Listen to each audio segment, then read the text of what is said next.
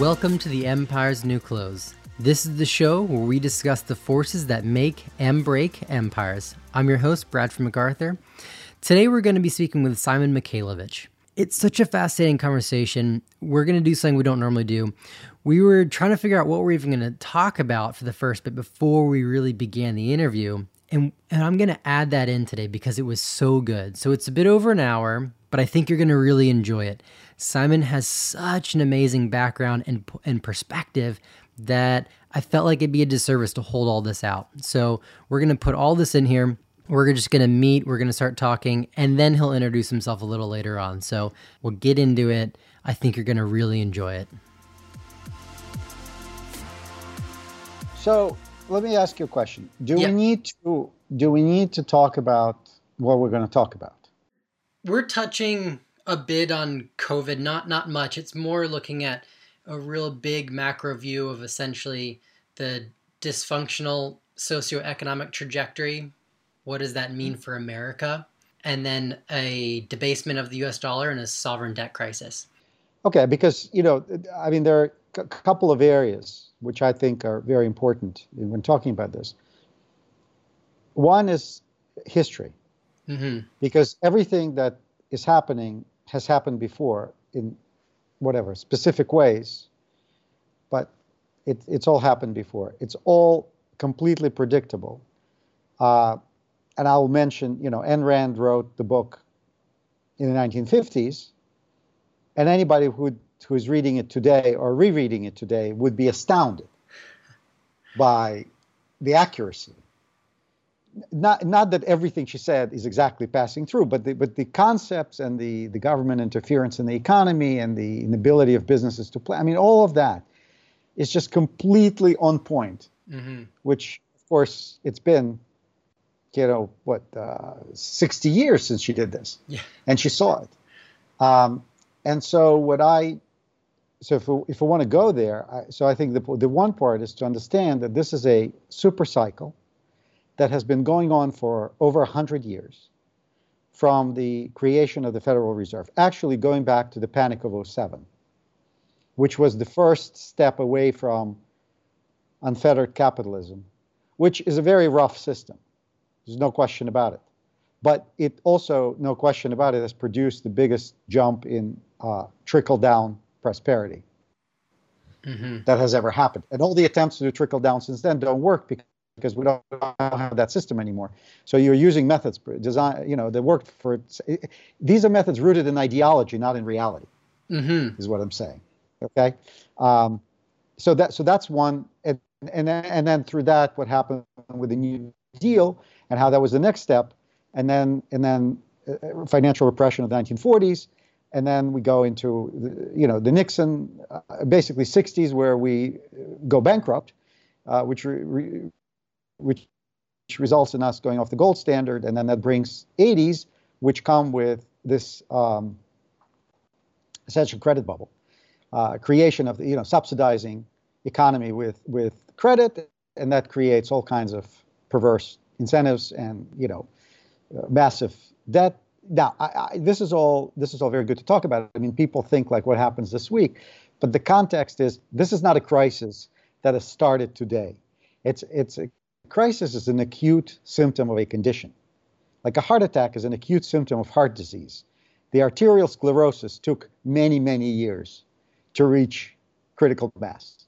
So that so that's the context. That's one thing. And the other thing, as we are in this environment, the language that is being used to describe what's going on and the policy tools, again, are all rooted in history and ideology, but not in reality.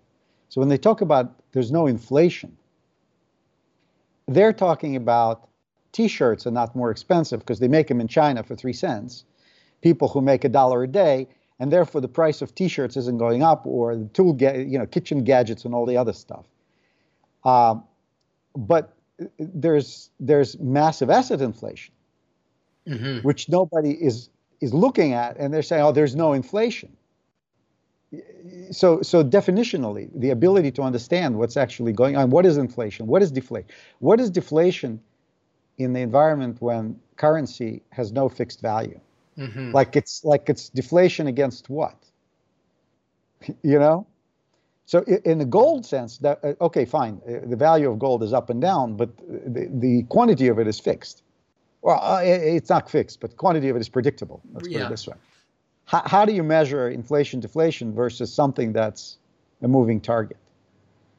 It's it's like uh, it's like you're in the fog on a boat and you think you're moving ahead, but what you don't know is the current is the other way. Yeah, you're moving ahead through the water, but you're falling behind. If you if you if you could see the stars, you would know you're falling behind. But you can't see the stars, so you feel like you're moving ahead.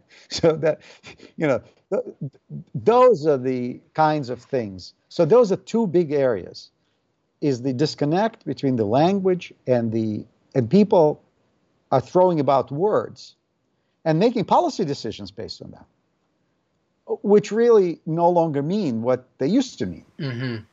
and don't apply in the way that they used to apply. Um, I mean, the example is the Republican Party keeps talking about this trickle down economics. Like, again, yes, it's a policy that, you know, in the 19th century, it worked. But, you know, you can keep talking about it, it doesn't work. Mm-hmm. It doesn't work because the facts changed. Yeah, because you, know? you, you can you can argue about whether you can actually control an economic cycle like that or not, but I kind of see it as there's one part where it's a loss of control of of the actual forces of the economy, but then there's the control of the narrative. And right now that's the most powerful thing and the most important thing for these folks we're talking about. And so that's kind of the way I see it is like it's it's super important now to keep this narrative intact because once that goes, it's it's done.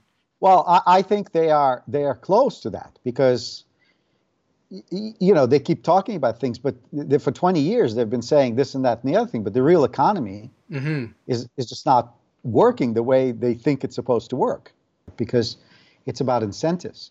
It's exactly. not that in these decade, this decade suddenly people changed, and in fact, the whole idea about why history is cyclical is that people don't change. I mean, some, but they don't. I mean, if you go back to the Bible 2,700 years ago, whatever, and you read like Ecclesiastes, where they say there's nothing new under the sun, everything that's been, um, you know, uh, we've forgotten what happened to people who came before. This is, they are writing it in the Bible. And people who come after us will forget. And, and if you put that in the context of the fact that um, biggest, you know, the ma- major advances in philosophy were made you know, dur- during that time. Human self-knowledge. The Greeks, the, the, the Roman philosophers, right? But technological revolution only happened in the past two, three hundred years. So, so the, the revolution in human self-knowledge is several millennia old. And the revolution in our tools and ability to do things is only a few generations long. And so maybe there's a disconnect between the human hardware, or I should say human software, and the hardware that the humans suddenly came upon very recently and have started using without regard potentially to the implications. And, and this this can be this you can take that into environmental area, you can take that into finance, you can take that into pretty much anything, social, societal. The means, the physical means that we have to do things, maybe are not yet blended with our software and our understanding of the world and you know the level of responsibility that humans have for what happens it's like nuclear energy you know i mean all of a sudden the impact uh, just goes to the level that has never been uh, existed before and that requires different different action i mean this requires different ethics uh, different morality. You know, you can't start a war because you're going to kill everybody. I mean, that, that's. I, I think that there's something in that in that line of thinking, which mm-hmm. is not that far from what you're saying. Yeah, and I kept coming to that, and so I was like, okay, well, if I'm just, I was just posing it to myself, if we're operating under the narrative that we as humans are evolving and progressing as you say, history doesn't really show we are in the humanities. If we have this idea of progress, does that, in a sense, de facto make mistakes of the past less relevant to me today because I prog- our generation has progressed beyond making those mistakes?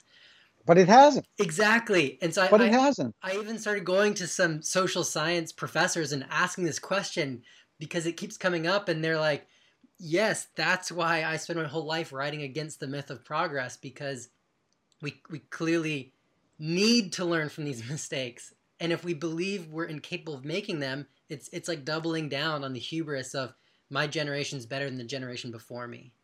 But it, it, we've had you know hundreds of generations, yeah. and nothing ever changes. It just doesn't. I mean, the human animal. It. I mean, think of evolution. It. How long did it take? How many centuries? It, I was once in the uh, Natural History Museum in France, and, and they, they had, I mean, I, I forgot what it, it's outside of Paris.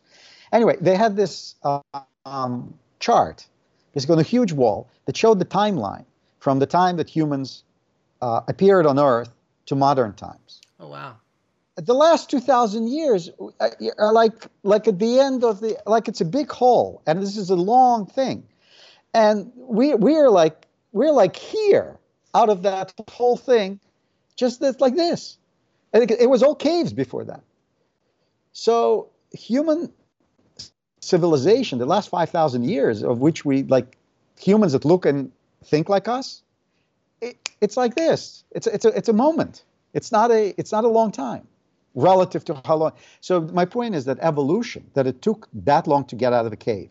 It took that long to learn how to form cooperative groups.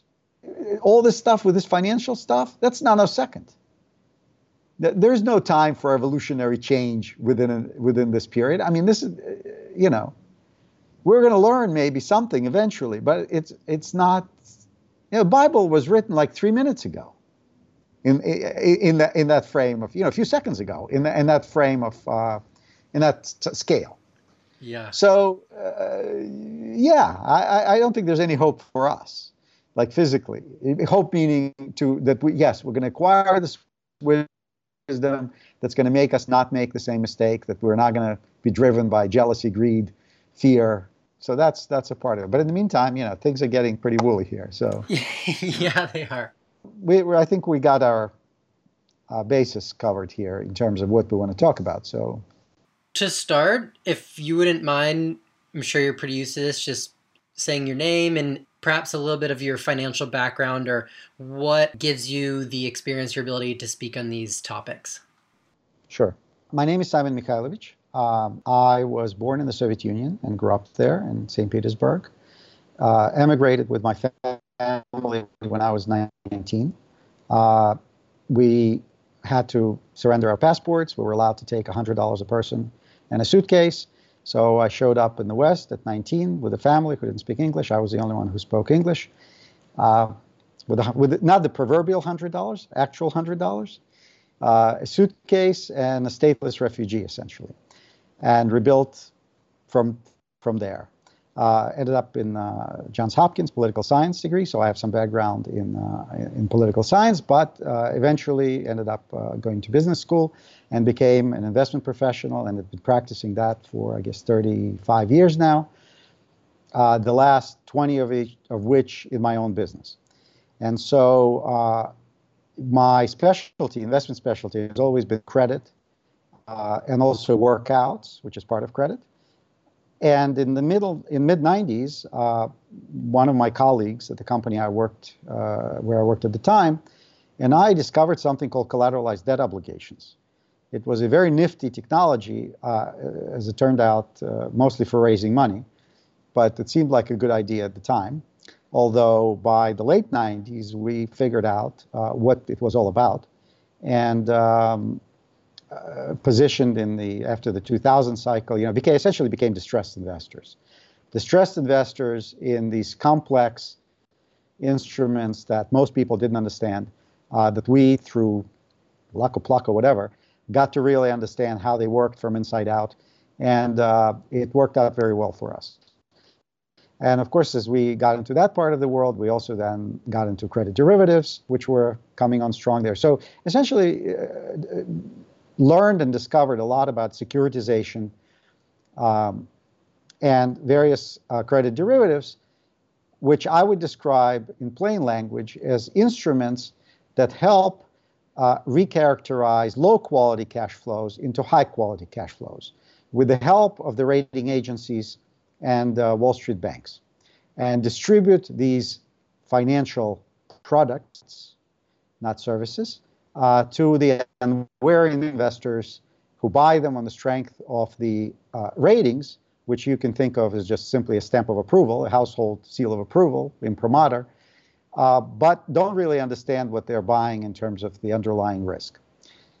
And so uh, understanding all that uh, became very important when um, in 2006, I guess, my partners and I realized that we were heading for what we thought would be the mother of all financial crises, uh, and started positioning for that by raising money to invest in opportunistic strategies, uh, by changing the way we raised money for longer term uh, funds as opposed to short term trading hedge fund type vehicles, and uh, positioning to uh, profit from what was coming. And we did. But what we didn't realize uh, that, although we didn't profit from every single strategy that we pursued, but that also taught us a lot of lessons as to what works and what doesn't work in the markets when, when liquidity drains and when all of a sudden things are supposed to work a certain way, but they don't work the way they're supposed to, they work the way they do, which is, I think, a feature of all uh, crises.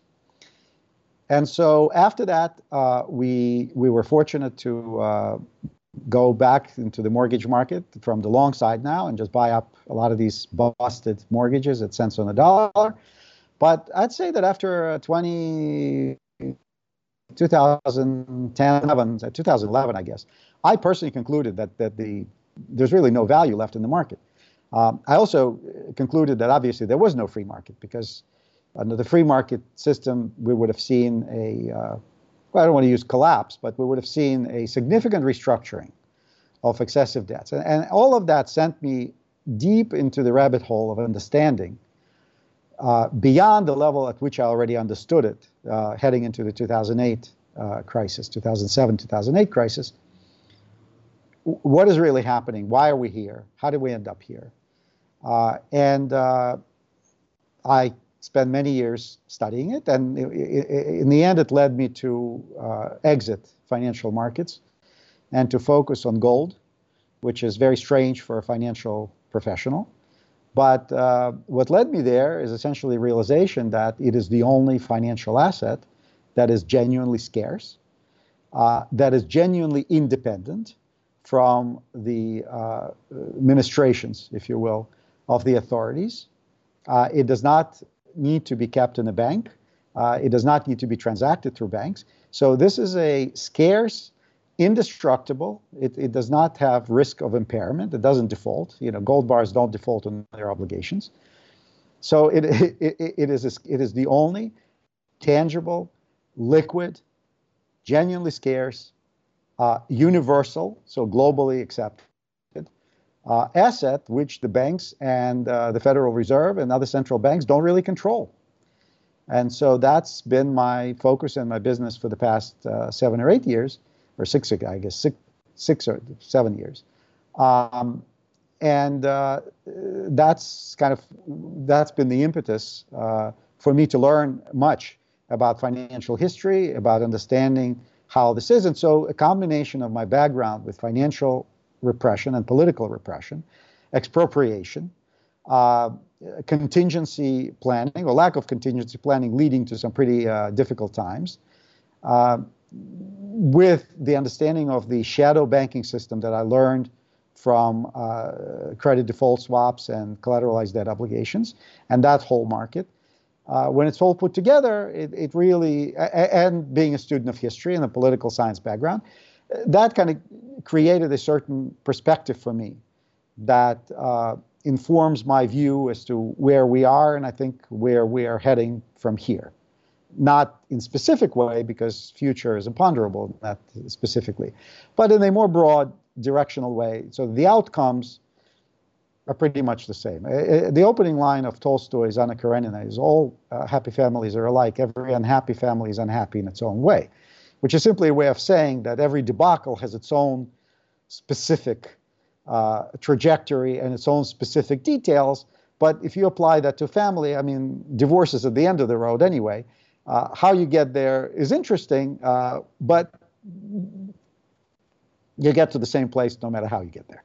And so that I feel that the financial history is very much similar to that, that the details and particulars of every situation are different, but the general trajectory and the outcomes ultimately are the same, which is uh, wealth transfer, wealth destruction, uh, restructuring of existing financial relationships, and uh, a start of uh, some new uh, relationships that eventually end up in the same place. But it's it's a it's a super cycle, if you will. So that, that's that's my background. That's basically how I got to be thinking about what I'm thinking and discussing what I'm discussing today. You're you're very modest when you speak about your experience in 2006, 7, 8.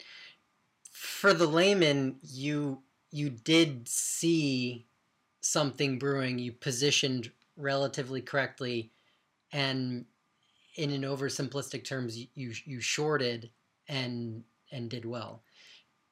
Can people are going to find that very interesting, and I, I think it'll add a lot to fleshing out your views of how you see the world now.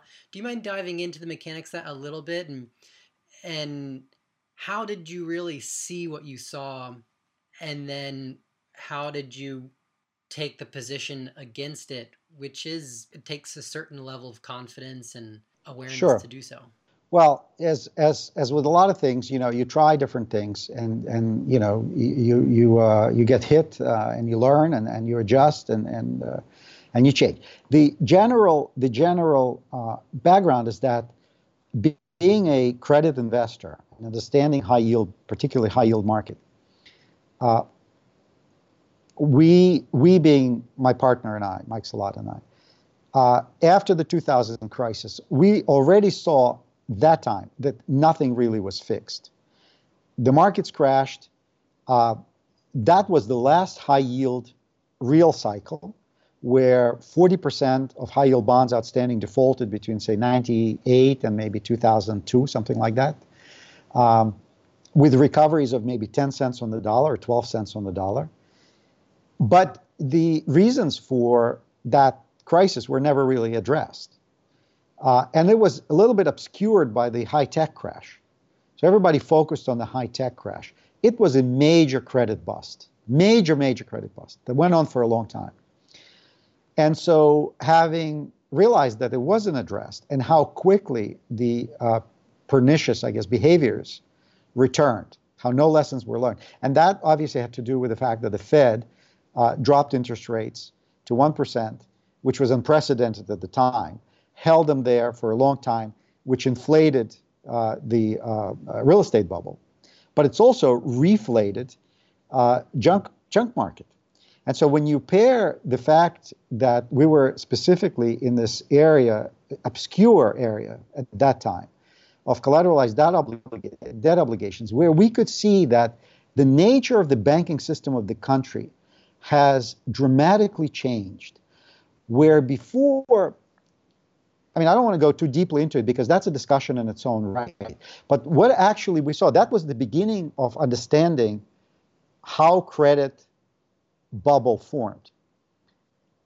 Normally, in, you also have to understand the, the structure of the financial, um, of, the, of the asset management business. The asset managers out there have mandates, meaning they have, uh, they have policies that allow them to invest in certain things and certain, not certain other things. So you can think of it that in terms of uh, the mandates that allow investors to invest in highly rated securities it's an ocean of money. Pension funds, insurance companies, there's an ocean of money which can be directed towards various highly rated securities, which means low risk. So by creating securitization, which goes back to the 1990s, I guess, maybe the earliest to 80s, but really flourished in the 1990s. And what I said before, recharacterization of risky cash flows into high quality cash flows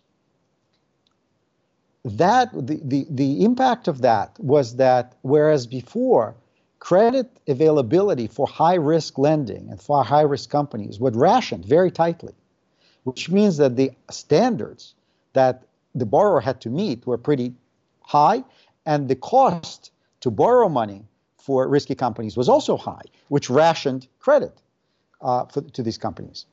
So all of a sudden, you had a situation where by calling something, by taking, say, I don't know, call a number, $100 of high yield bonds, and calling $90 of those bonds AAA securities, Sesame opened. And the oceans of liquidity that previously were never allowed into this pond poured into the pond. And of course, the pond immediately over. I mean, this is like too much rain. It it, it overflew, broke all the dikes and and all the uh, you know all the protective measures, and flooded everything. And so, understanding that credit provisioning has been moved away from the banks, who were responsible for underwriting the risk, just like insurance companies underwrite the risk. Um, and then keeping that risk and monitoring it through the life of the loan, like your friendly banker used to have, who would visit the company every quarter and have lunch and talk about how the business is going. The banks became, and investment banks, instead of being the lenders, they became brokers. They became originators. They would originate this business, they would, these loans, they would repackage them, they would take them to the rating agencies that would, that would make basically chicken crap into chicken salad. Uh, and then they would sell it to investors who, not in a million years, would ever consider actually lending to the companies to whom they were lending or to the uh, endeavors to which they were lending. Of course, this was also the story with the subprime mortgage business. Like, who would ever lend to people like that? Well, no one except the brokers are interested in originating the business because they get the fees for making the loans, packaging them, and selling them off. So they don't care about the quality. They don't care if these loans ever get repaid. And that's what I said in the, in the previous conversation, in the earlier conversation where we started. It's about incentives. It's not none of this is an accident. This is incentive. These are incentives. People are, are rational in a sense that they do what makes them money today. Uh, and what happens to that later is, you know, is not their business. So understanding that in the early 2000s provided a tremendous insight into how unsustainable that game was. And of course, that's why in 2006 we said this cannot continue because people are getting money who could never ever pay this money back. Now we were naive, we didn't know that the government would just bail everybody out the way they eventually did. But we we were um, you know, we, we saw this we saw this coming, and so we positioned for that. Now, our initial idea was to try to sit on two chairs with one behind, which is we would go long certain things and we would go cert, uh, short certain other things because uh, if, if you go back to 06, like who who could know whether this is going to go on for another 10 years? How could you take a position against something you would bleed out to death if you had to pay 8% a year to carry short positions? You, you would just end up with no money. Then the timing is the issue. So in the summer of 07, now most people think it's a crisis of 08 and the crisis started with Lehman Brothers. That is factually completely incorrect. Uh, the crisis started uh, in the spring of 2007. And it could actually be dated very precisely to an article in the Wall Street Journal in which uh, it was reported that two funds managed by somebody named John Paulson suddenly produced profits of 80 some percent uh, due to the fact that these funds were short subprime uh, securities. And for the first time, investment banks, they were private securities. So for the first time, investment banks could no longer avoid marking them down. So these shorts, in the course of 06, were losing a lot of money because even though credit quality was deteriorating very quickly, the investment banks who were responsible for making, you know, creating a market for these securities did not want to reduce the marks. So nobody knew that this was going bad. But February of 2007 is when it became clear that things were in subprime world were going bad. In the September, I mean, in June of that year, two funds uh, of Bear Stearns blew up. They were funds that were investing from the long side into securities which produced an 87% gain from the short side. That's the famous Big Short. Um, And that resulted in a moment of clarity in the, in the credit markets that something was really wrong, which led to a very difficult July for the credit markets. And that's where we learned that sitting with one behind on two chairs in a market that has no liquidity is very difficult because things that you're short, the junk that you're short, should be going down more than high quality things. But in a scramble and a panic when liquidity dries up, uh, that's not what happens. And so uh, we learned a lesson that if you want to express a view, you have to be consistent, intellectually pure about it. You can't try to do both things. And so uh, we repositioned and launched a directional short fund in October of 2007, uh, which even though you would think that it was easy, it was still not easy because when you're short with leverage and uh, the government is interferes and the markets are in, on these bouts of up and down and you're making money and all of a sudden you're giving it all back and you feel like an idiot that why did you miss it all? Um, but in the end, it worked out very well. So, so uh, our version of that, I wouldn't call it a big short. It was a modest short. It was focused mostly not on subprime mortgages, which is the big short. It was focused on credit, which collapsed just the same. Um, and so, um, yes, uh, it came home to us after the Lehman collapse. But until that, it, I would say it was touch and go. Because when Bear Stearns went down, people still thought that everything was fine and that the Fed had solved all the problems. There was no systemic risk. Gold price dropped by 30%, almost 30% during that summer. But in the meantime, crisis had been underway for over a year. People haven't seen it. In fact, I believe the same is going now. Think people think that this is something to do with the virus, what's going on now. No, the, uh, the, uh, the crisis started in the uh, fall of 2019 when um, repo market uh, blew up essentially uh, the Fed, without explanation, suddenly re- resumed quantitative easing, stepped into the uh, repo market with hundreds of billions of dollars of support, never explained, never fully illuminated as to why or how. Uh, and then essentially what had happened in the early 2020 was an exogenous event. This was like a heart attack on a cancer patient that uh, just exacerbated everything and accelerated everything. But I don't think by any means it's uh, I, I don't think by any means it caused what's going on. It simply exacerbated and accelerated it. So that's where my, my, so my insights from the previous cycle come from what I've just described to you, and then of course in 2008 and nine when we saw that, um, you know, these subprime mortgages that we were so successfully shorted, we're selling now at cents on the dollar. You know, one thing you learn when you're a distressed investor is that there are no bad assets; there are only bad prices. So as long as it's, it's worth anything, if you can buy it for less, much less, than that, then you can create tremendous value. And in fact, in that type of situation, you don't really make money afterwards. You're not proven right afterwards. You, make money when you buy something that's worth a lot more than what you're paying for it. It's the same with any sale, consumer situation, right? I mean, if you grab something at half off, uh, you've created value just by finding the price for something that's worth more and buying it. There's no, there's no uh, big secret here, you know. Um, the difficulty is you have to have confidence in the value proposition of what you're buying. So, you know, if, if for example, uh, you know, I don't know, Louis Vuitton bags went on sale 50% off, I think people who are in the market for those types of things and use them would line up. They wouldn't have a question, no, I don't think we should buy that because maybe they'll drop even further. Maybe Louis Vuitton is going out of business. Maybe there's something wrong with the bag. No, no, no. They believe that in the whatever. I'm not saying these bags are worth what they're being what they what they charge for them. But for those people who are convinced as to the value proposition, that's a great opportunity uh, to buy. And so it's the same thing in distressed investing. You have to have conviction uh, in what you're buying that it's worth more than what you're paying for it. And to have that conviction, you have to do a lot of work, and you have to really understand what it is you're doing. Because if you're just doing it as a trade, like I think it's going to go up, then uh, you may you know you may be wrong or you may be right.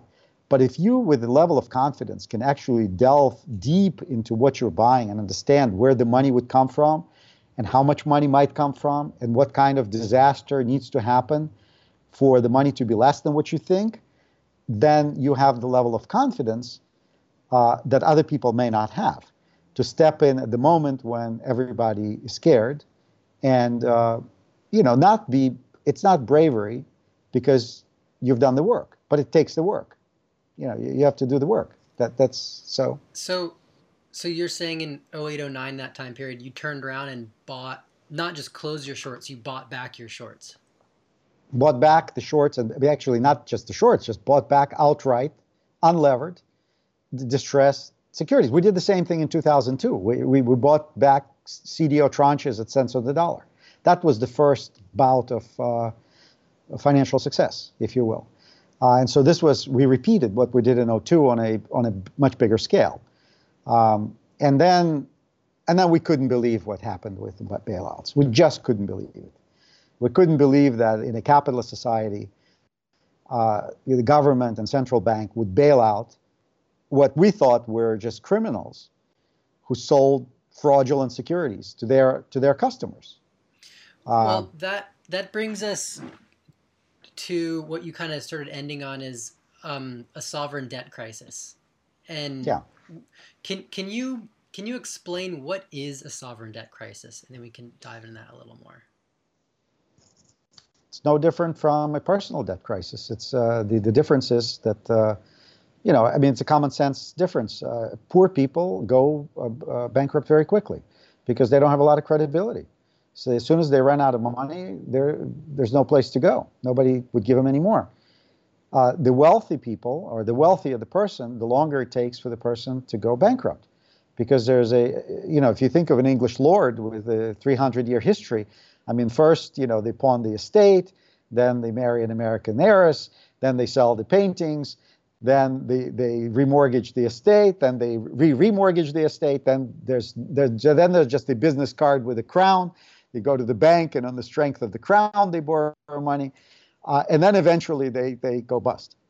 So if you take that to the sovereign level, uh, particularly to uh, a sovereign like the United States or United Kingdom, uh, it ta- the, the, the, more powerful the sovereign, uh, the more storied and the more successful uh, the sovereign, and I don't mean the sovereign a king, I mean the sovereign as a country, sovereignty, the longer it takes for it to go bust, even when it's de facto bust.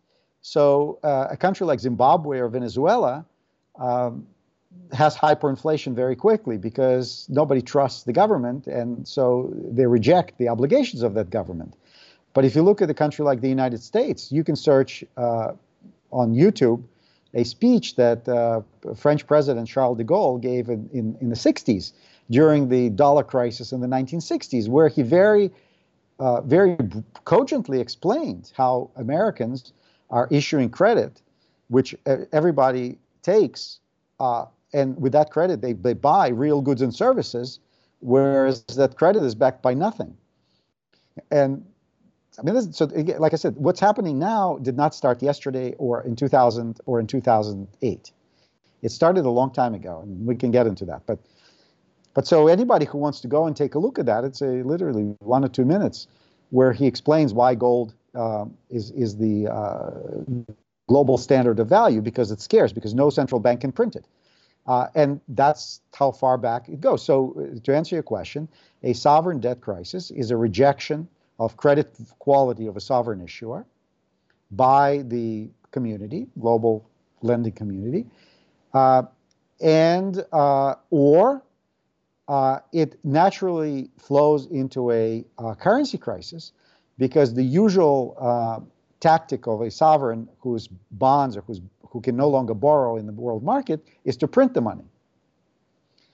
Uh, and then it's rejection of the currency. So that's why we have hyperinflation in Germany in the 1920s. We had hyperinflation in Zimbabwe. We had hyperinflation in Yugoslavia, Brazil, Argentina, and many, many other countries. You would note that those countries are less prominent than the United States, and so their credibility uh, has collapsed much quicker. So the bigger, the, the wealthier the person, the longer it takes for the credibility to collapse. So we are in a, it's a, it's a confidence game. A confidence game is based on confidence. So the more confidence people have, the longer it takes to lose it. But once it goes, it goes. And so that's where, uh, that's I think where we are, and that's why uh, sovereign debt crisis that we're in right now uh, is taking so much longer to play out than in a place like Zimbabwe, uh, that has no credibility and very little confidence of other people. Uh, but the gist of it is no different. Like you say, this is this didn't just start in 07 or uh, in the tech bust. This started a long time ago. And as you say, it is a confidence game. It's it's this narrative that needs to be worn away before the underlyings eventually. In your view, can you bring us up to speed of where you see this kind of beginning in a sense? I think the arc is very clear, it's very simple, and anybody can understand it by looking at themselves. Younger people are more uh, uh, uh, comfortable with taking risks for, for various reasons. The older person gets, uh, the more successful person gets. Usually, the risk reward uh, switches to where keeping what one has already accumulated becomes more important than acquiring more. It is the same dynamic. I mean, it's obvious why. Because when you have little to lose, you're willing to take chances to acquire it. And once you have a lot to lose, the equation uh, necessarily changes because now it's not I have everything to gain and nothing to lose. Now I have a lot to lose, and maybe gaining it is not going to change my life that much. So why do I need to take the risk? So this is a very, uh, I think, clearly understandable human trajectory of every person's life. Um, it is no different for empires. It is no different for countries. So when a country is young, uh, it takes a lot of risks. It is willing to do things that uh, uh, mature and established societies are not willing to do. So, in the context of the United States, when the country was young, uh, the pilgrims came here, uh, and people came here from all over the world with the idea that they're going to build wealth, that they're going to build it in a free market economy, and uh, pursued essentially a very harsh, uh, pure capitalist system, uh, really Darwinian economic system. for all its harshness, is probably the most effective uh, tool or vehicle for uh, creating prosperity through uh, Uh, trickle down and various other methods uh, for the broadest uh, portion of the population. So if you look at the United States from the 1780s and through the beginning of the 19th cent- 20th century, uh, it has gone from an agrarian, uh, pretty rugged place to an industrial powerhouse, extremely wealthy, extremely dynamic. Uh, this happened through with a lot of heartache. There were a lot of depressions and, and crashes in the in, the, in the 1800s, uh, in that century. But net net, it created a massive amount of wealth. So by the by the early 20th century, uh, workers at the Ford factory were able to afford Ford cars, whereas a worker in a you know British manufacturer, you know Dick- Dickensian conditions, completely different situation. But just as with just as with life uh, life cycle. Uh, societies have a similar cycle. And so when there was a massive crisis in 1907 that threatened to collapse the financial system, uh, the United States has gotten wealthy enough that the powers that be, which was at that time private powers that be, uh, J.P. Morgan famously collected the bankers in his uh, mansion in, in, New York City and uh, held them hostage there until they agreed to bail out the financial system. That was that that was the the original sin, right there, 1907. And as a result of that, by 1913, uh, the same powers that be, the same elites, developed an idea that if we had a central bank, which they called the Federal Reserve, uh, instead of JP Morgan getting everybody and beating them over the head, that Federal Reserve would be able to do that function.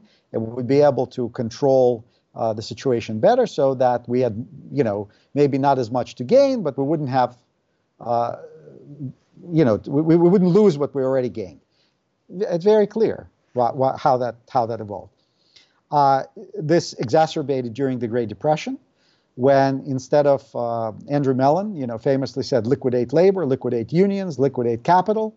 In other words, just reset the game, start fresh, excise the excesses. But instead of that, uh, Roosevelt administration came in and instituted what's called what was called the New Deal, which in retrospect was, of course, a major move towards a socialist uh, economy as opposed to a pure market, free market economy, uh, introduced massive regulations, uh, introduced the pension systems and a lot of other things, which are all in, in their, you know, the road to hell is paved with good intentions. I mean, all of these things are societally, morally, emotionally positive, but they have long-term consequences which we're now experiencing. Uh, to understand why that was, uh, why these events I'm describing is the original sin, uh, one doesn't need to be a genius. You'll just go read Atlas Shrugged by, by Ayn Rand. And just ask yourself this question, having read this book. How could, in the 1950s, uh, at the pinnacle of what appeared to be American economic and financial success, someone could write a book that so precisely and presciently would describe where we are today? And she was not the only one. There was another gentleman, Garet Garrett, whom I'd mentioned to you, even though his first name and his last name sound the same, the spelling is a little different, one with two R's, uh, wrote uh, in, in the 1930s uh, and wrote in the 1950s uh, this very similar analysis of the uh, of Roosevelt administration and what it did, uh, and railed against what he saw would be the destruction of American capitalism and the free market economy, which, frankly, we've now seen. So from that, we went on into the 1960s the Great Society legislation, uh, uh, the war in Vietnam, which we could not afford, which led to the French. Again, I, I would encourage people to watch that uh, little clip of de Gaulle during the dollar crisis in the 1960s. we led the French to call the United States out by sending destroyers to pick up the gold uh, as opposed to being paid in IOUs. Uh, they said, fine, if you want to spend more than you make, uh, why don't you pay us in real specie? Uh, the U.S. gold reserves uh, dwindled from 22,000 tons by 8,000 tons by the summer of 1971, I guess, when uh, Nixon administration realized that if this was to continue, the United States would be cleaned out of all gold, and and they took the dollar off the gold standard, which is essentially made it unredeemable and removed any limitation. Now, a lot of people think of a gold standard as some sort of very ideological thing. It may be that, but what it really is, in very practical, simple terms, is just a limit on money creation. Because gold is, is in finite supply. By time, I mean, it doesn't have to be gold. Just gold is had emergent properties. It emerged out of the market. Nobody appointed gold to be this arbiter of value. It's just through multiple civilizations unrelated to each other. The Mayans, the Romans, the uh, the Chinese, uh, who did not communicate with each other. They also uh, the Egyptians. They all selected this this substance as the valuable uh, for a lot of various chemical properties that it has and other reasons. Um, and so, in the in the context of what we're talking about, it's simply a mechanism for constraining governments' propensity to overspend and uh, to create credit out of nowhere. I mean, that's really what it is. It's this is no different what we're experiencing that what France went through with the Mississippi bubble, or England went through, uh, or tulipmania in the Netherlands, or the uh, uh sea, uh, I mean, uh, what is South Seas bubble in uh, in the UK. I mean, the the structure of what's going on is very similar. Just like I said before, the all happy families are alike. Every unhappy family is unhappy in its own way. Uh, so this is we have our own circumstances here, but that doesn't change the gist of what's going on. And so in the 1970s, we got off the uh, off the gold standard. Uh, this led to massive inflation.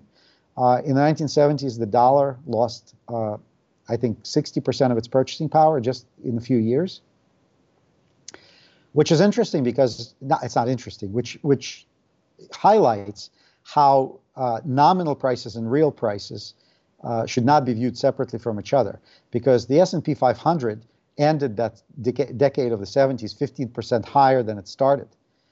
But the US dollar uh, bought 60% less than it did. So if you had a stock portfolio, uh, which you kept for retirement, uh, your stock portfolio only bought 50% because it went up 10, 15%, only bought half of what it could buy just 10 years earlier. Even though if you looked at your statement, it looked like you had the same amount of money, except you didn't. That took us into the 1980s and Reaganomics, which was really nothing but a, a uh, scheme. And I don't know if you want to use it in the British sense, which is a uh, pernicious scheme, or I'm sorry, in the British sense, it's just a scheme, it's just a system, or in the American sense, a scheme, which is a scam. Uh, but in either way, it was a system that subsidized consumption and production through credit, through credit creation. And you would observe that from 1982 on, Uh, interest rates nothing but declined for 40 years straight, and asset prices nothing but increased for 40 years straight. And the debt has increased uh, significantly faster than the uh, GDP, the gross domestic product. So, in other words, the obligations on the economy have been growing since that time at a much higher rate than the value of the economy. So, th- that is a classic definition of increasing leverage. When you're putting more and more debt on the same amount of value, you are increasing leverage. And as you're increasing leverage, you're increasing risk uh, you're also in a way debasing the money because um, you are um, well and that's a separate discussion but it's an important discussion because uh, the idea of inflation and understanding whether there is inflation or there isn't inflation is very much tied into the ideology of what is inflation and, into books on, econ- on conventional economics which frankly don't reflect reality anymore and therefore everything people say or think is going on is not necessarily what is going on in real life. So, what I mean by that specifically in this case is that uh, we had a number of trends going on from the 80s on, I mean, 90s particularly, the start of globalization, the outsourcing of manufacturing uh, to countries where people, instead of making, you know, I don't know, $20 an hour or $15 an hour, were being paid you know, $3 a day. So they could manufacture goods uh, and even some services at a, a, fraction of the cost that it could be produced, uh, say, in, the, in developed economies like the United States or you know, UK or Germany, France, um, which resulted in a dichotomy where consumer goods, which are observable, uh, were not increasing in price that quickly. But asset prices were increasing in price very quickly. And so if you then posit for a minute that there's a difference between a consumption dollar. In other words, it's a dollar that we use to buy stuff. You know. So all of a sudden, stuff became cheap, very cheap. I mean, T-shirts in Walmart. I mean, you could cover your nakedness for virtually nothing these days. I mean, for you know, uh, I mean, if you don't care about quality, if you just care about utility, or can openers, or I don't know, cheap knives, bed pots and pans, all that stuff it's produced in unlimited quantity for very, very low price.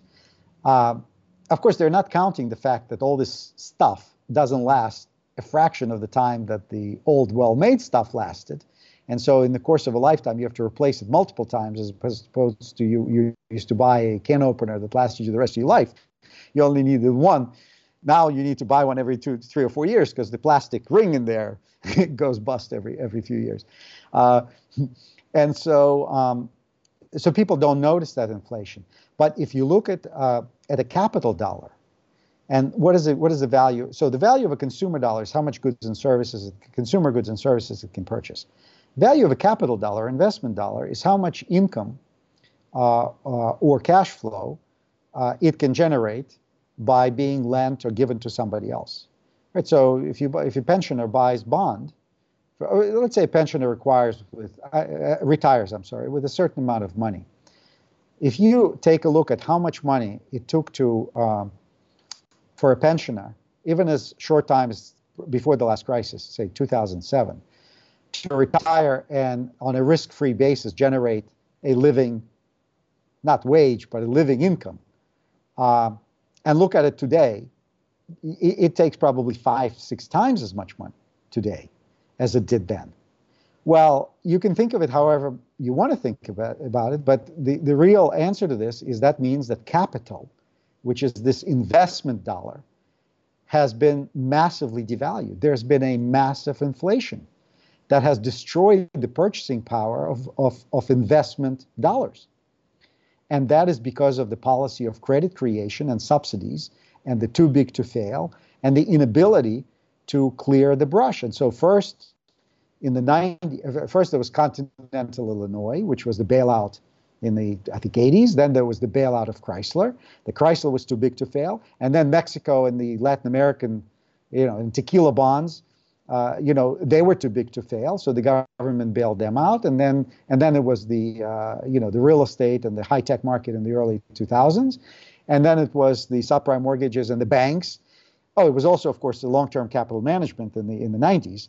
I mean, imagine they, they thought that, that the three billion dollars uh, of, of uh, losses was was was unsustainable. I mean, c- compared to the numbers we're dealing with now, uh, it's like antibiotics. You know, you have to keep taking, and the more you take, the less they work, and eventually they stop working, and you still got the infection going. So that's kind of where this this is this is how this is working. Um, so that's how that's how I see this developing. So this brings us to now, where essentially now the capital markets are too big to fail, because the pension funds are. You see, there's never been before today, before this uh, generation, there has never been a universal pension system. Like before 1930s, before uh, Social Security was created, no country in history ever had a pension system. I mean, governments had pension systems for government employees, and private companies had pensions for their for their own employees. But a universal pension system has never existed before. Which means that before the lenders were typically the wealthy, and the borrowers were people who needed the money. But today, the lenders are the pension funds. Everybody. And so, whereas before you could simply either the markets would crash and the rich people would go bust and there would be new rich people would emerge, today, if the markets go bust, everybody's pension goes bust. And there are 75 million baby boomers who are aggressively coming to collect these pensions in real time. And so we're in a no-win situation here and that's that's kind of where we find ourselves now. I mean, that's as simple as I can explain it. I don't know if it's too simple, but no, it's... you know, I really like how you began that talking about comparing it to a human life cycle, and I've thought about it, I guess, in general ways like that. But when you said it, it, it made so much sense in that you get to a point where you've got too much to lose and you can't make the right decision potentially and Correct. And I always think about this in the analogy of a, of a forest fire, where we used to operate under the framework that we should suppress them at all costs because they're bad. And then we realized we had these absolute ragers which destroyed everything, and and we came to the conclusion, oh, you know what? It's actually good to have fire. It's healthy. Some trees can't even grow without it. Um, and so we have these controlled burns we just don't want to suppress them forever because then it it destroys everything. And I see that a lot in these economic cycles and and how we repress a fallout or a downturn or a recession because we don't want the pain, but you almost need that cleansing in order to not get to a point where either you are supporting zombie companies with just printed money or or you get to a point where you you you honestly can't make the right decision because you have too much to lose at that point. And that's so much what I hear you, you you saying is we've essentially backed ourselves into a corner where there's there's no win at this point. It's, there is no way out of this, and there's no, there's no good way out of it. Period. Yeah. There just isn't. It's a question of who's going to lose money, how much money is going to get lost, and what are the implications? I mean, there's really no other there's no other way. Uh, and what, what I think the other thing to add to what you're saying is that in this pursuit, which is very human, you know, to pursue perfection and ideal situation, right? Uh, in this hubris that we had, that we could control everything, that um, we didn't need to be prepared for things. I mean, look at this virus situation. I mean, forget about who's supposed to have ventilators or masks or whatever. We, what this exposes, we have no civil defense. I mean, the country has lost civil defense. If you go back to the different times, World War II, you know, 30s, where the times were rougher. I mean, Baden-Powell, who started uh, the Scout movement, you know, Boy Scouts and Girl Scouts. I mean, that was this was early 20th century. This coming of the idea of the need to be prepared for adversity you know, scouts, they go in the woods, they learn how to start a fire, they learn how to what what happens when you break a, an arm in the wilderness, you know, how to how to put a splint on. I mean, all those all those things, it used to be called civil defense. You know, pe- people used to have drills, how to go to the bomb shelter and all that kind of stuff. None of that. No masks, no ventilators, no supplies. It's not the matter of this administration or that administration. I mean, this is something that should be in place at all times always. We don't have it. So the entire culture of preparedness, the culture of being ready for adversity and meeting this adversity with a proper response, it's the same what you're saying about forest fires. It's suddenly this idea that through some sort of a government management, we can protect everybody. And the regulations of the SEC regulations, how investors shouldn't be allowed to do this, it should be allowed to do that, we can just protect everybody. We can't. We can't protect anybody. We can't protect ourselves. So this, this massive human overreach that we are observing here, that somehow central bank can manage the economy. This is a Soviet idea, central planning, that they, we could just calibrate it just so. It doesn't work. It hasn't. I mean, the Soviet system didn't collapse for the lack of for the lack of effort. I mean, you know, 70 years. It's not like I'm on, on bayonets too, you know, propped up by the bayonets. It's, it wasn't like they they didn't try hard enough, and yet not 30 years after spectacular collapse, spectacular collapse overnight with no crisis, with no revolution, just, just poof. Here we are advocating the same ideas, practicing the same ideas, the very same ideas that, that, that tanked that country of 300 million people. You know, so I, I'm, I'm flabbergasted. It's the best I can describe it. I mean, you talk about no memory. I mean, talk about not learning from history. I mean, to the nth degree.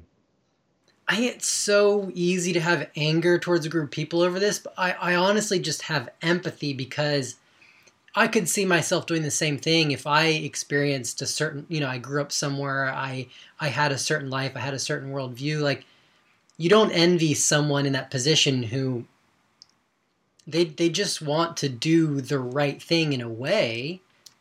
No one wants an economic collapse tomorrow to happen. And so they're going to do something today that will postpone that happening tomorrow.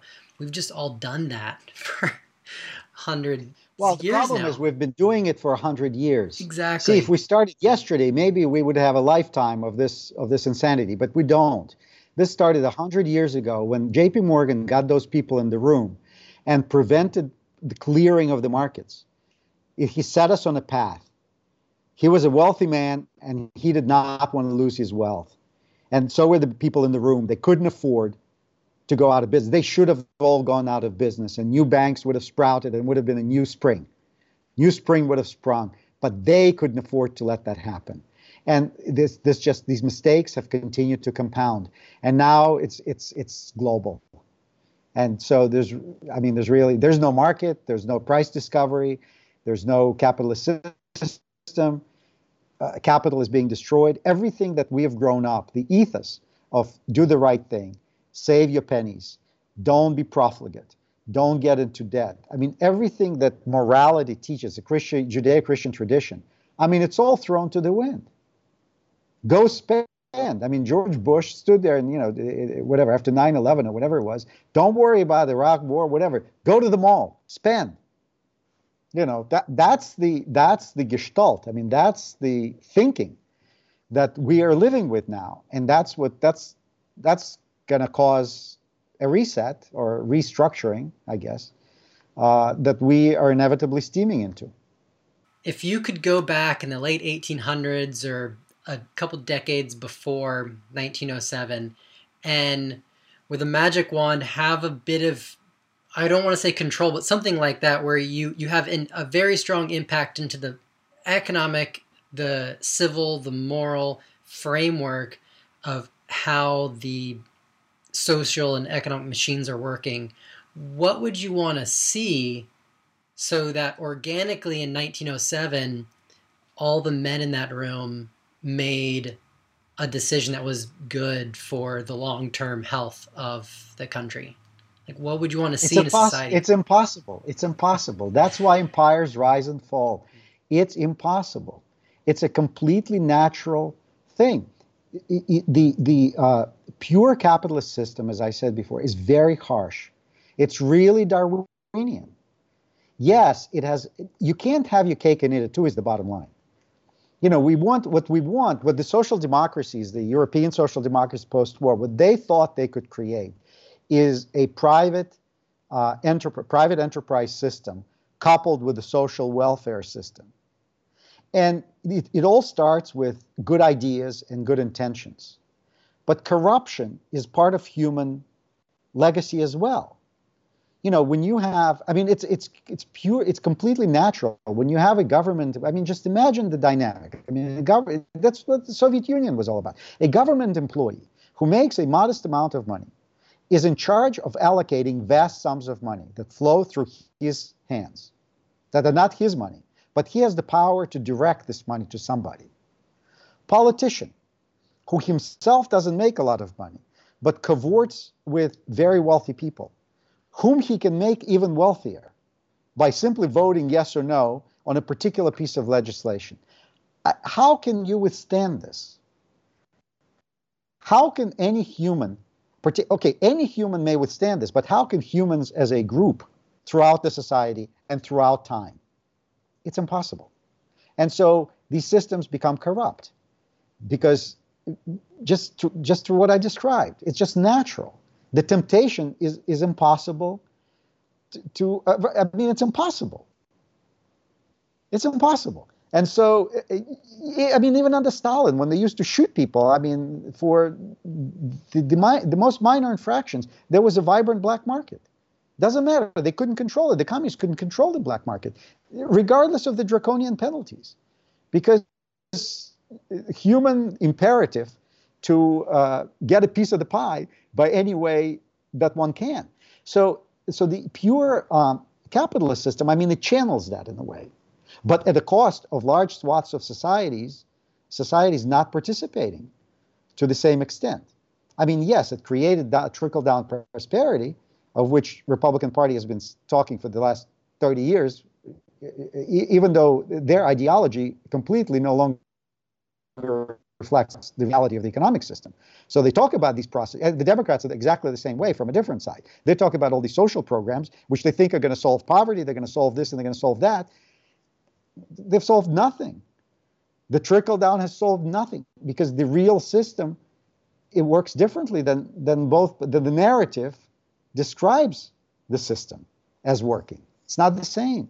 And so that's why these things don't work. So I think that we are, uh, as a human species, we are um, doomed, if you will, uh, to repeat. Well, I mean, we're, we're not doomed to, uh, to disaster in our lives. I mean, remember, all of this, we're discussing financial economy and political economy.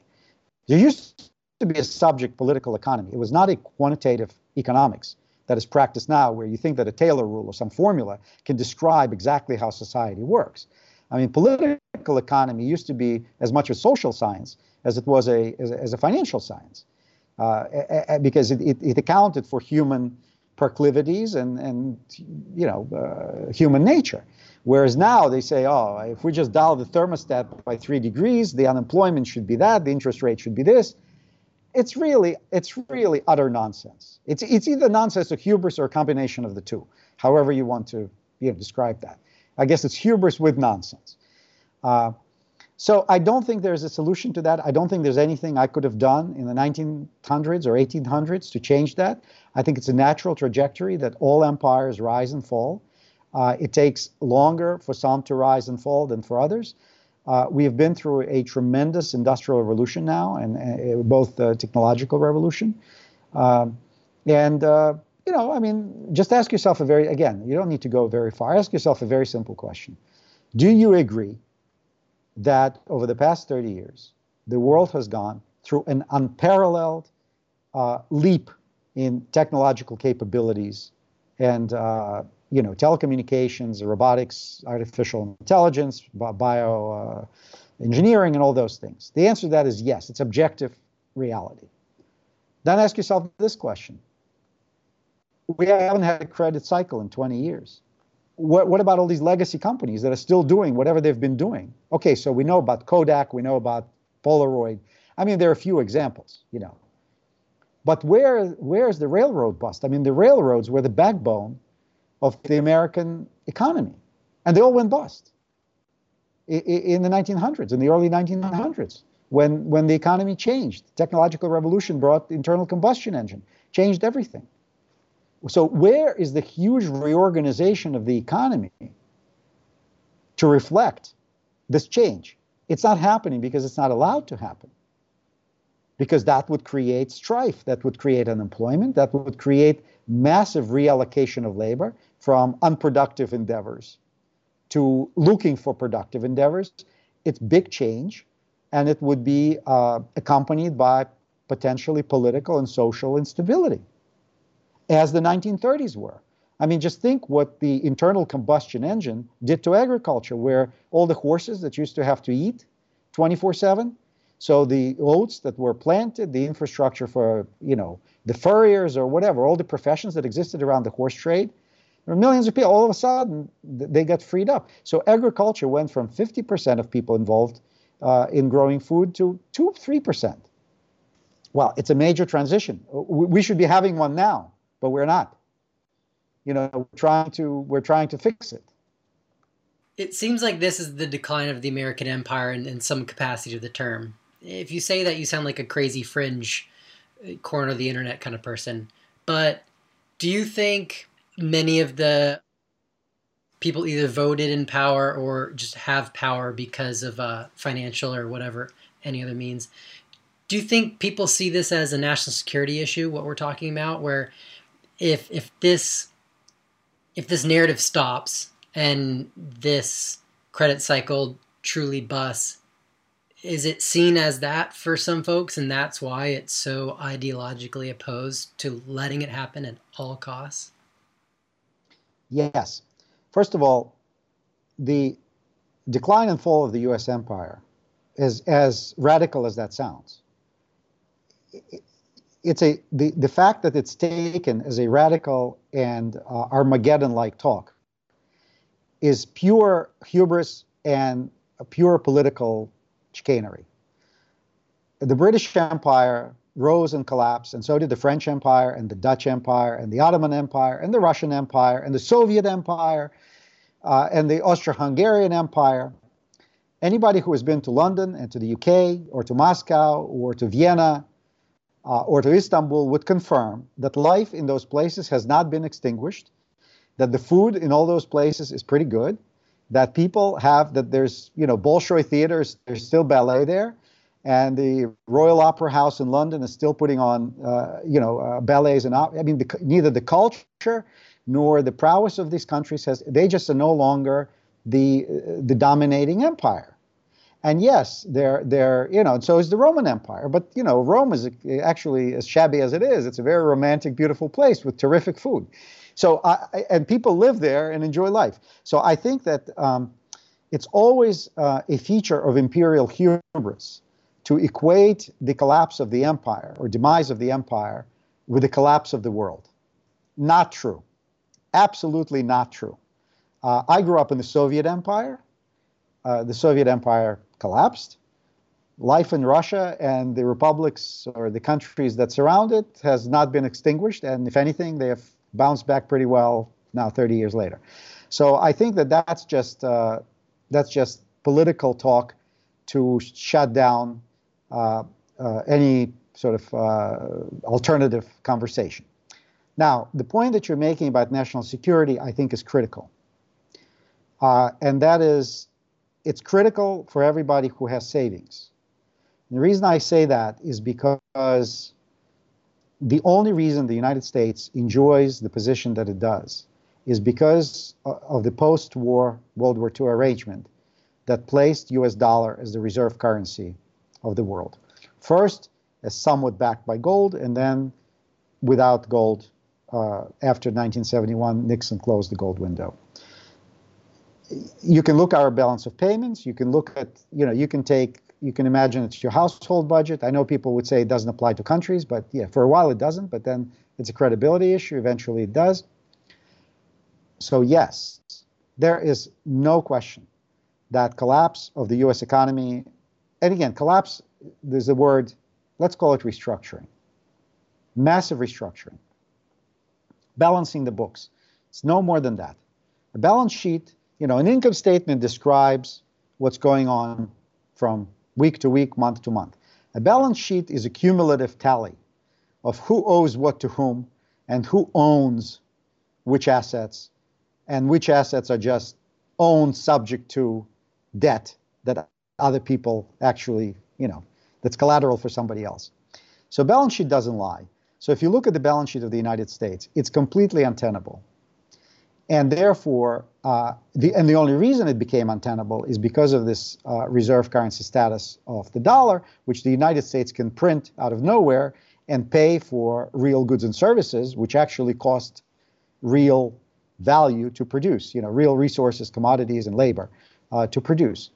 So uh, collapse of the U.S. dollar, or the collapse or devaluation, massive devaluation of the U.S. dollar, inability of the United States government to uh, fund its uh, military and pension and other obligations uh, the way it's doing now with borrowed money would lead to essentially shrinkage of the U.S. influence around the world.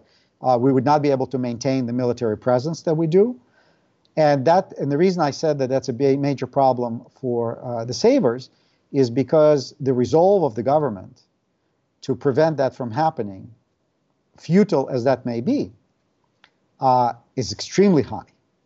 And the measures that all governments have taken over the years, uh, throughout history, in the face of that kind of threat, uh, are draconian expropriation, expropriatory taxation, uh, controls on capital movements, uh, these perpetual bailouts, the unfair rules, the redistribution of wealth, and all those things.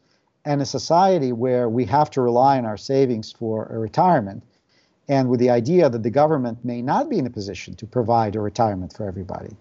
And you can look at what happened post Soviet Union. I mean, the people who suffered the most were the elderly. They're people who did not have an opportunity to rebuild the the life expectancy, and this is the tragedy. This is the tragic part. So the Soviet collapse has proceeded without a war, uh, without a major uh, disruption visible from the outside. But male life expectancy dropped from the mid 70s to 57. So a lot of men just died. People, men in their 50s and late 40s, who lost their jobs, who had positions in the old sort of economy. It's it's lack of opportunity. Uh, it's it's losing everything you had, losing your place in the world, losing your position of you know. I mean, imagine somebody with a career, you know, who's in his 40s or 50s or 60s, you know, who's who spend their life as he's middle management or an engineer or a professional, who suddenly finds himself in abject poverty, and with no real with no means to provide for the family. You know, I mean, it's it's a disaster. Uh, of course, the health care collapse as well. Uh, so drinking, drugs, we're seeing it in the United States, the drug epidemic, the, uh, you know, the, what are they called? Uh, opioids. I mean, that's, that's part of that. So the tragedy was silent and quiet and under the radar screen, but, but uh, real nonetheless. Now, the older people, of course, have no ability, like the younger people have ability to rebuild their savings. The older people do not. So the baby boomers are 75 million strong. That is a generation who, in part, responsible for what happened here. And I believe in their old age, they will pay for this. And I say they, we will pay for this. I am one of them. We will. Uh, and so, from my point of view, the reason I do what I do, and the reason I decided to do what I do, and the reason I chose this weird, you know, physical gold it's weird for a financial professional. I mean, talk about conspiracy theories, talk about that. It's just from the experience of seeing the Soviet collapse and the Argentine collapse and the Yugoslavian collapse and the all of these other collapses, financial collapses, and the consequences that were brought to regular people, never mind the wealthy, but the regular people, uh, are devastating at, on a human level. Because to, to, to lose your life's work, to lose your nest egg, um, is, is it's devastating you know, the Alfred Lord Tennyson line, you know, it's better to have loved and lost than never to have loved at all, doesn't apply to money. You don't want to have it and then not. you don't want to think that your that your pension and your old age is secured and then to find out that you can never retire. and that you have to get up with all your aches and pains for the rest of your life and, and do the work to just support yourself. It's, it's, it's a tragedy. So th- that's basically how I see it. I mean, it's unfortunate, um, but that's how I see it. Do you think the experience of leaving the Soviet Union with your family has like dramatically impacted how you see the world now, or do you think you would have you would have come to these views anyways if you if you hadn't even if you hadn't like actually experienced it? No, no, no question. No, no question. Of course, we're all we're all a product of our experience. I mean, we don't learn from history, but we certainly learn from. But you know, most of us learn from personal experience. Um, no question about it. And I, I hate to say it, but I, I see too many parallels uh, to here. And frankly, if you if you if you you know, I mentioned Ayn Rand and and and the uh, and Atlas Shrugged, um, which is an ideological book, and I don't subs- necessarily subscribe to her ideology. I, I recommend it. Uh, I, I, recommend that everybody reads it right now, not because of its ideology. It's, it's a lot of verbiage. It's very verbose, but the ideas of uh, of corruption and free enterprise and, and, and the meaning of honest money and honest day's work for honest pay, those fundamental human ideas are very important and, and identify seeing when they're not when they're being destroyed is clearly requires some sort of insight which i have developed so the reason she wrote this book or not the reason but the way she was able to see it she grew up in Russia, pre revolutionary Russia. As a 20 some year old, just like me, she lived through the Russian Revolution. I lived through, you know, uh, through the Soviet era of stagnation, Brezhnev stagnation. Uh, she understood what that did to the uh, entrepreneurial classes, to the intellectual classes, to intelligentsia and the culture and, and everything.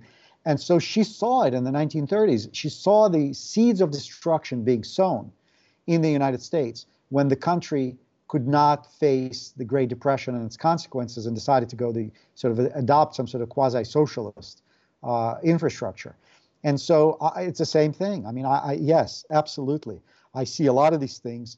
The, I mean, and it's not just it's not just the economics. I mean, like look at the, when I came to this country. I mean, you could, you know, you could do anything as long as it wasn't illegal. It was permitted. Now, as, as unless it's it's permitted, it's illegal. Uh, you need a you need a photo ID to walk into a, to an office building in New York City. I mean, you need a photo ID to travel. Uh, I mean, the Soviets didn't frisk people at airports, not in domestic flights. They, they didn't. I mean, but you needed the you needed a passport to travel domestically, and you now, starting in, in October of this year, you essentially need a passport to travel in the United States, because the new uh, driver's license that will allow you to get on a domestic flight has the same requirements as your passport your, you know, the evidence of where you're born, the evidence of your citizenship, uh, the original Social Security card, and and also so it's an equivalent of a domestic. It's been brought into compliance uh, with what a domestic passport would be.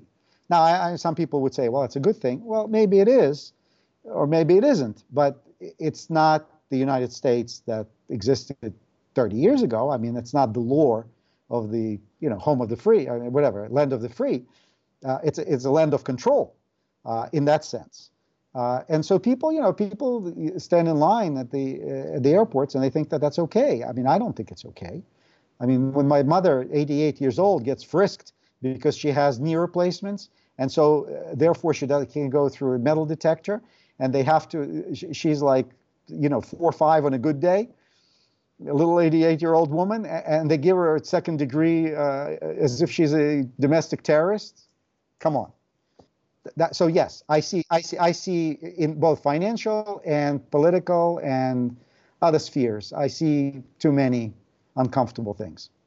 Right now, there's pinned low rates because the government can't afford rates to go higher, and so that's supercharging the inequality divide, and so it's just creating more and more and more inequality. And history shows, and studies after studies show, once inequality reaches a certain point, you have a resetting. And so it's like doubling down on this self-destruct button without letting up. To me that that's an unsustainable math equation in a way. Which which ones do you see or perhaps what is the one that you are the most worried about in the short or the long term? I don't know if it, I don't know. I, I don't know. The reason I don't know is because, as I told you before, it's a, it's a question of uh, confidence, right? I mean, do you, do you have a formula for uh, when the marriage fails? Like at what point does one of the spouses say, I, I can't take it anymore and walks out? Is there a formula for that? Is there an algorithm that can, you know, describe that moment and project it with any kind of precision? I mean, I don't think so. Uh, I mean, it's specific to the situation. I mean, who knew that this virus was going to happen? I mean, is that the moment? Is the uh, is the George Floyd killing, uh, you know, the the equivalent of the self-immolation of the uh, uh Tunisian uh, trader who, you know, police brutality? He, in protest of police brutality, he burned himself and started the Arab Spring, which deposed the swaths of governments and opened all kinds of colored revolutions. Uh, I, I, don't think you can do that. I, I, think what you what we can say with some level of confidence is that um, the preconditions are all in place. And the only thing that's required here is a precipitant.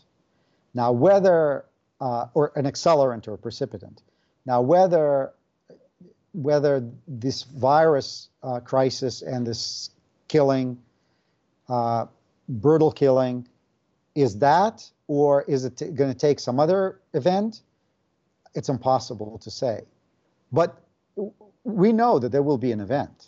I mean, it doesn't matter. Like, it, like going back to this divorce thing. I mean, which argument triggers the final showdown? You put the cup in the wrong place. Like, is that really why the marriage fell apart? Because you left the dishes unwashed, or is that you know, or has this been coming for a long time? That, that's what I mean. So something seemingly inconsequential, otherwise, uh, will, if not already, uh, spark the transition and the crisis that um, will change.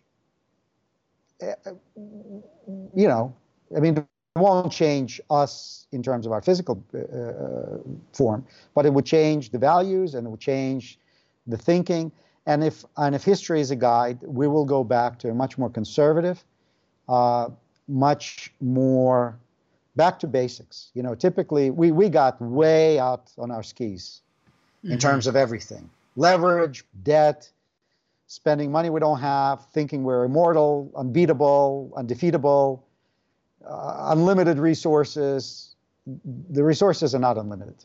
And that's what we're going to discover. And that's going to bring back. Look at what happened to people who lived through the Great Depression. I mean, they never borrowed money, they never spent more, they hoarded uh, you know, uh, essential goods. They were always very, very conservative and very, very careful. And the people who came before them in the 20s were, you know, profligate. And so uh, here we are. I mean, it's just the same, same deal. Everything that we're experiencing and will experience has happened before, just not to us. Mm-hmm. Well, some of it has happened to me, say, yeah. but to some of us, but not to most of us particularly in the United States. But uh, but that's about it. I, I, there is no algorithm. I wish there were an algorithm. you could probably make money with it, but I, I, I don't think I don't think there is. yeah, exactly. Phenomenal. Thank you so much. All right. Well, I hope any of this is helpful to you. Oh, it's been brilliant. Likewise. Take care. Here at the Empire's New Clothes, we believe something big is in America's future, but we don't quite know what. If you'd like to continue the journey with us, like, subscribe, and let us know who you want us to interview next in the comments below. This next decade is going to be crazy, so join us as we try to figure out what's going on, and I look forward to seeing you next week.